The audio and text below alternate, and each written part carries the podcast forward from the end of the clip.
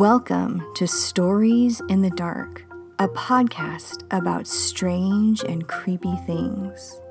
Come listen to the dark. Hello, everyone.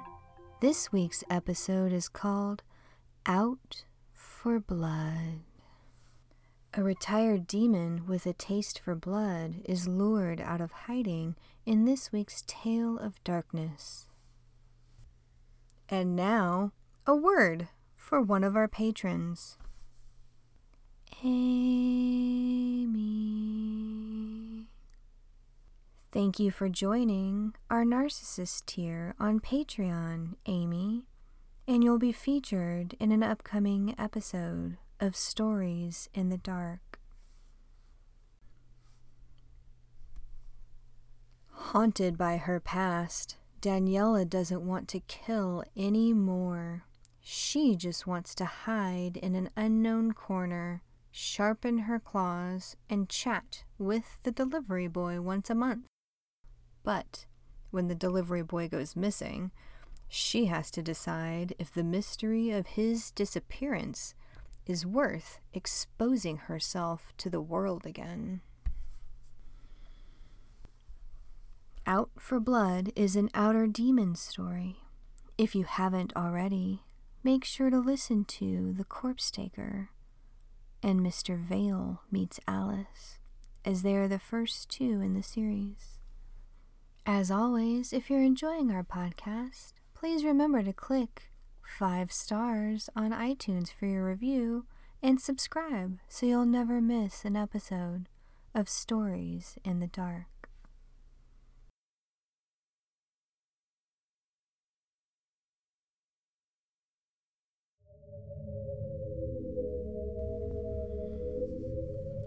Daniela taps her claws on the wooden table, one to ten and ten to one.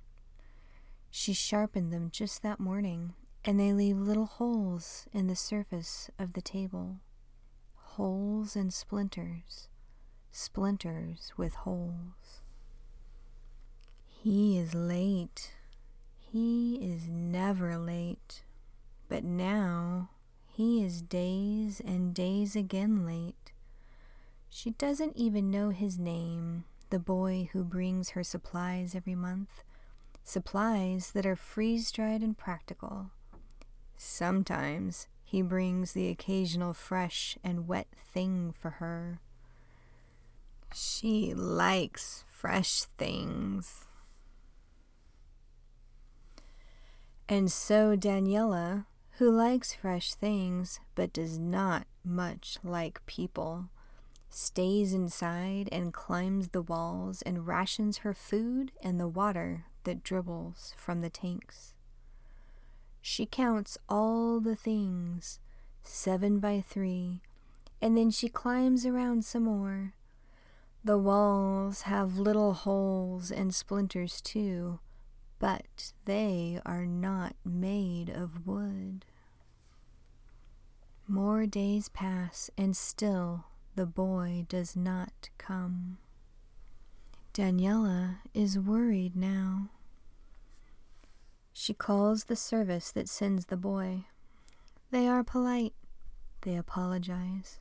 The boy is gone, they say. He disappeared as boys do. They had overlooked her order, or maybe someone had canceled it. Would she like another courier? They would send someone out as soon as they could make arrangements, but it might take a few days to get out to where Daniela lives. She agrees, not much caring about the supplies, and ends the connection. She looks around. She can survive a few more days, a week if she must. That isn't what worries her, after all. She has survived much worse than a little hunger. No, she is worried about the boy. What could have happened to him? She draws an old symbol on the table with one of her claws, an old symbol from a place and a time long behind her.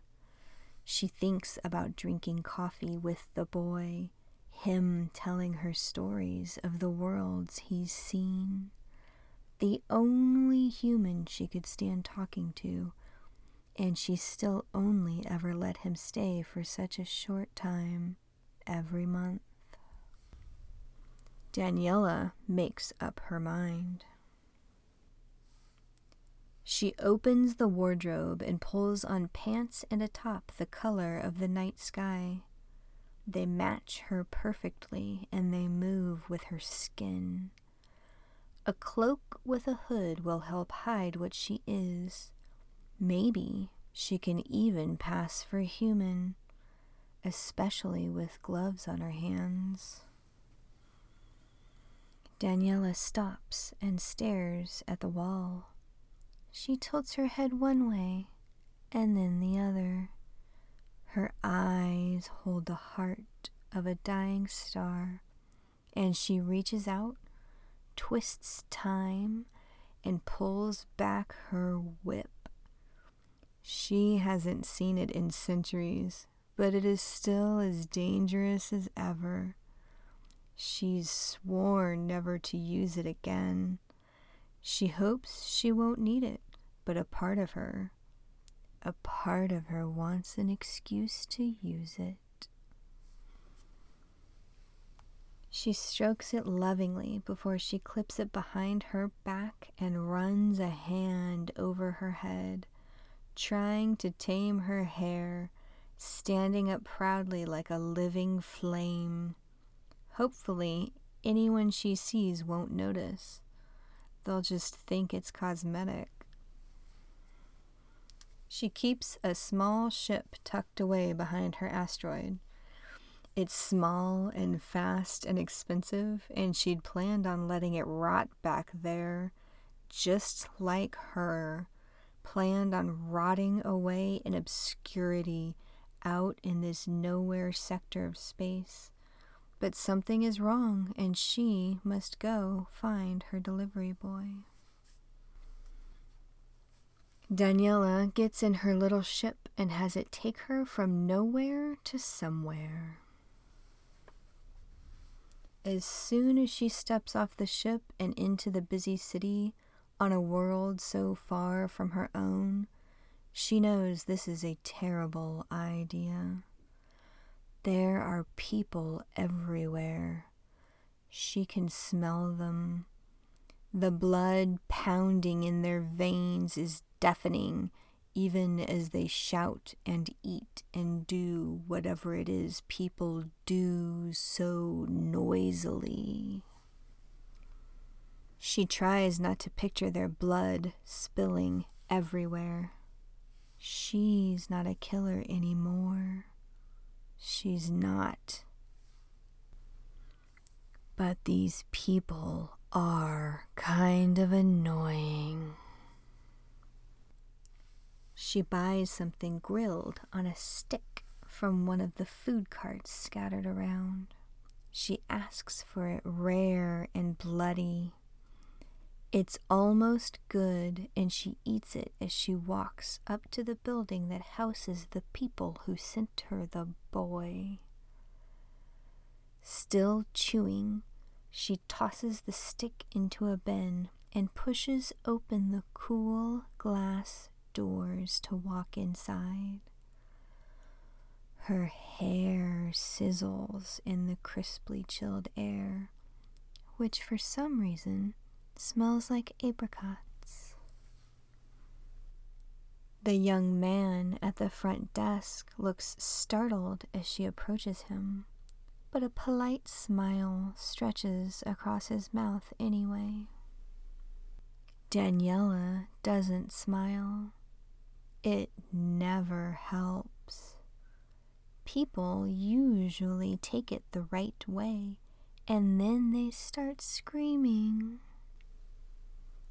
I'm looking for my courier, she says.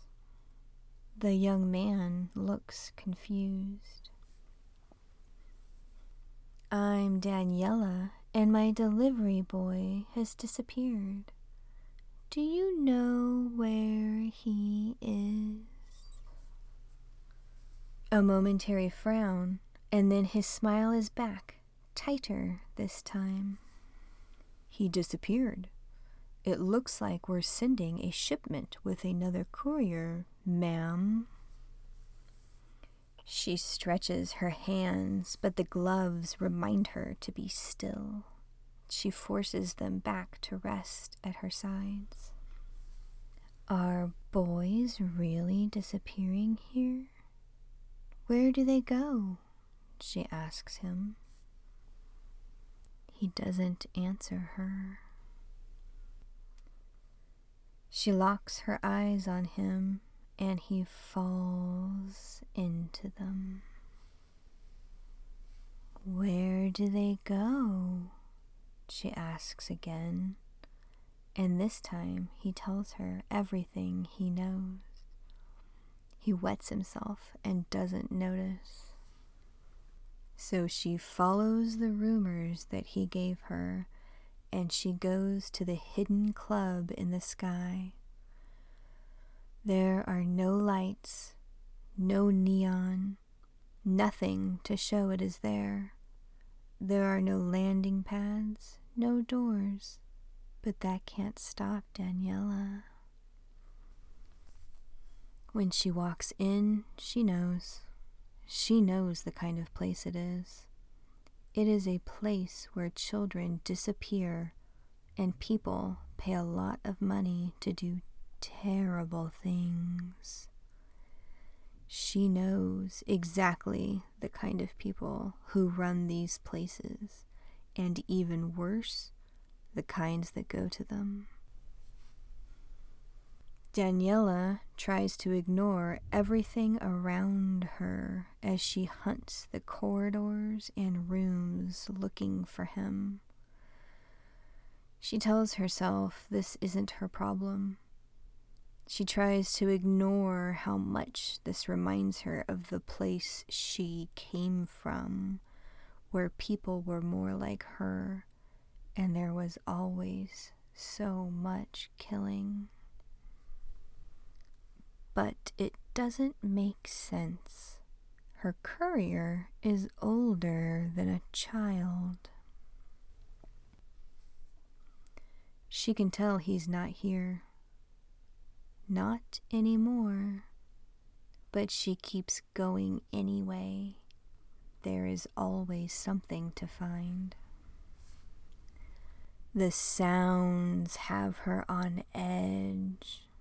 There are too many people, too many awful things, too much pain, and too many memories. She takes off her gloves and flexes her fingers. She runs her tongue over her teeth. They are so sharp, sharp and hungry. Someone makes the mistake of grabbing her arm and she rips out his throat with her claws. He falls and his blood sprays on the walls. The smell of it and the sight of the fresh, wet meat push her too far over the edge, and her eyes turn red in the black with her lust. Daniela gets out her whip and goes to work. It is edged in stardust, and between that and her black diamond claws, she leaves a trail of bodies and a spray of blood behind her. She climbs the walls and drops from the ceiling, and she is death all over as she kills and kills again. Her hair crackles with demon fire as she kills everyone she sees. Everyone but the children she tells them to run, and they do. They know. Finally, she gets to the heart of this terrible place. A door behind a door that has a familiar scent. It is not his. It is not the boy's, although he has been here too. It's the smell of an old evil that had visited her home, her true home, long ago. She opens the door behind the door and steps inside cautiously. But there is no one in the room. She snaps her whip and flicks the blood from it and puts it away, and then she licks her claws clean one to ten and then ten to one. Her tail stirs behind her back, but she doesn't need it now. There is a desk in the middle of the room. It is empty except for a single piece of paper. Daniela reaches out and twists her fingers through time and watches as a familiar figure drops the piece of paper on the desk. He's holding the boy by the hand. He turns and winks at her, as if he knew exactly where she'd be standing. He knew exactly when she would come. And then he pulls the boy into a shadow, and they are gone. After watching it a few times to be sure, Daniela walks up to the desk and picks up the paper. Welcome back, Daniela. I've taken the boy. Feel free to come and get him. And it was signed by Mr. Vale.